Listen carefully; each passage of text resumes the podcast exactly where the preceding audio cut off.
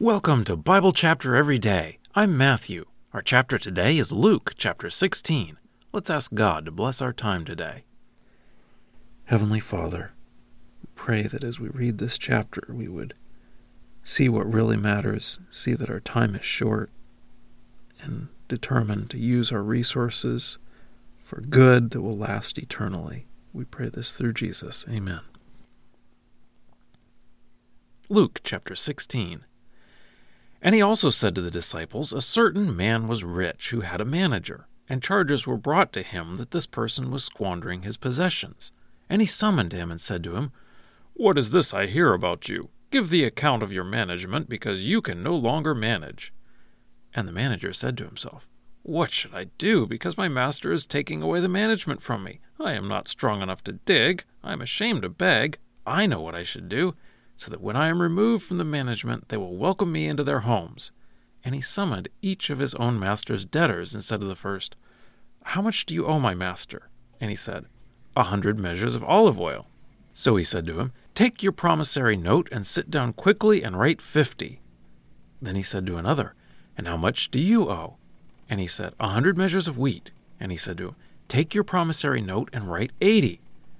And the master praised the dishonest manager because he had acted shrewdly. For the sons of this age are shrewder than the sons of light with regard to their own generation. And I tell you, make friends for yourselves by means of unrighteous wealth, so that when it runs out, they will welcome you into the eternal dwellings. The one who is faithful in very little is also faithful in much, and the one who is dishonest in very little is also dishonest in much. If then you have not been faithful with unrighteous wealth, who will entrust you with the true riches? And if you have not been faithful with what belongs to another, who will give you your own? No domestic slave is able to serve two masters, for either he will hate the one and love the other, or he will be devoted to one and will despise the other. You are not able to serve God and money. Now the Pharisees, who were lovers of money, heard all these things, and they ridiculed him. And he said to them, You are the ones who justify themselves in the sight of men, but God knows your hearts. For what is considered exalted among men is an abomination in the sight of God.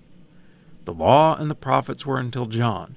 From that time on, the kingdom of God has been proclaimed, and everyone is urgently pressed into it. But it is easier for heaven and earth to pass away than for one stroke of a letter of the law to become invalid. Everyone who divorces his wife and marries another commits adultery, and the one who marries a woman divorced from her husband commits adultery. Now a certain man was rich and dressed in purple cloth and fine linen, feasting sumptuously every day. And a certain poor man named Lazarus, covered with sores, lay at his gate, and was longing to be filled with what fell from the table of the rich man but even the dogs came and licked his sores.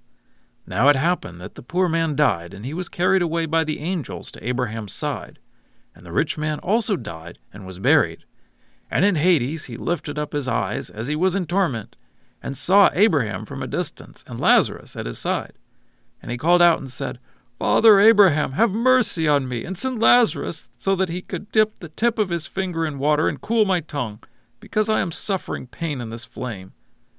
But Abraham said, Child, remember that you received your good things during your life, and Lazarus likewise bad things.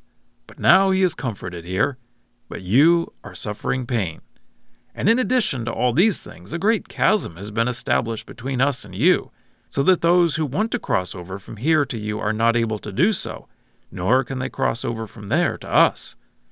So he said, Then I ask you, Father, that you send him to my father's house for I have five brothers, so that he could warn them, in order that they also should not come to this place of torment. But Abraham said, They have Moses and the prophets, they must listen to them. And he said, No, Father Abraham, but if someone from the dead goes to them, they will repent. But he said to them, If they do not listen to Moses and the prophets, neither will they be convinced if someone rises from the dead. Well, that's the reading. Let's dig in. Jesus tells a parable to his disciples. We have a little bit of a hard time with this parable because Jesus is praising this manager for his dishonesty. the manager was going to lose his job and didn't think he could get another good job. So he colluded with all of the debtors to cancel part of what they owe so that they would later take care of him. Jesus' point isn't that we should be dishonest. Jesus is saying if this man knew how to use money he was given temporary management control over to leverage a future for himself, why can God's people not see how to make use of the resources they are given temporary control over for the future we should know that is coming? We aren't being unrighteous with the money God has given us to manage if we give it to those who are in need. But somehow, we think that we can have a great future in heaven while being selfish with the money here on earth. Jesus says in verse 11, If you have not been faithful with unrighteous wealth, who will entrust to you the true riches? In other words, how can we expect God to give us the riches of heaven if we aren't managing the small riches of this world properly? Jesus said, You are not able to serve God and money. The Pharisees ridiculed Jesus because they loved money. Jesus adds a brief teaching about divorce, verse 18. Everyone who divorces his wife and marries another commits adultery, and the one who marries a woman divorced from her husband commits adultery. I assume this is because, in addition to being lovers of money, the Pharisees would also like to divorce and remarry. It seems that the Pharisees would be right at home in today's culture.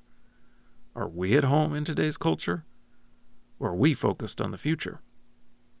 then we have the story of the rich man and Lazarus. They both die, and the rich man is in torment, and Lazarus is comforted. So the rich man wants some relief, which is denied, and for someone to warn his brothers, which is also denied. Verse 29 But Abraham said, They have Moses and the prophets. They must listen to them. The rich man thinks his brothers will repent if someone rises from the dead. Of course, Jesus is talking about his own resurrection here. And now for a deeper dive.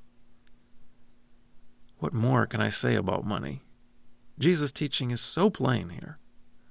When I look at the story of the rich man and Lazarus, I have a lot more in common with the rich man than I do Lazarus. That's a scary thought. What can I change to be less like the rich man?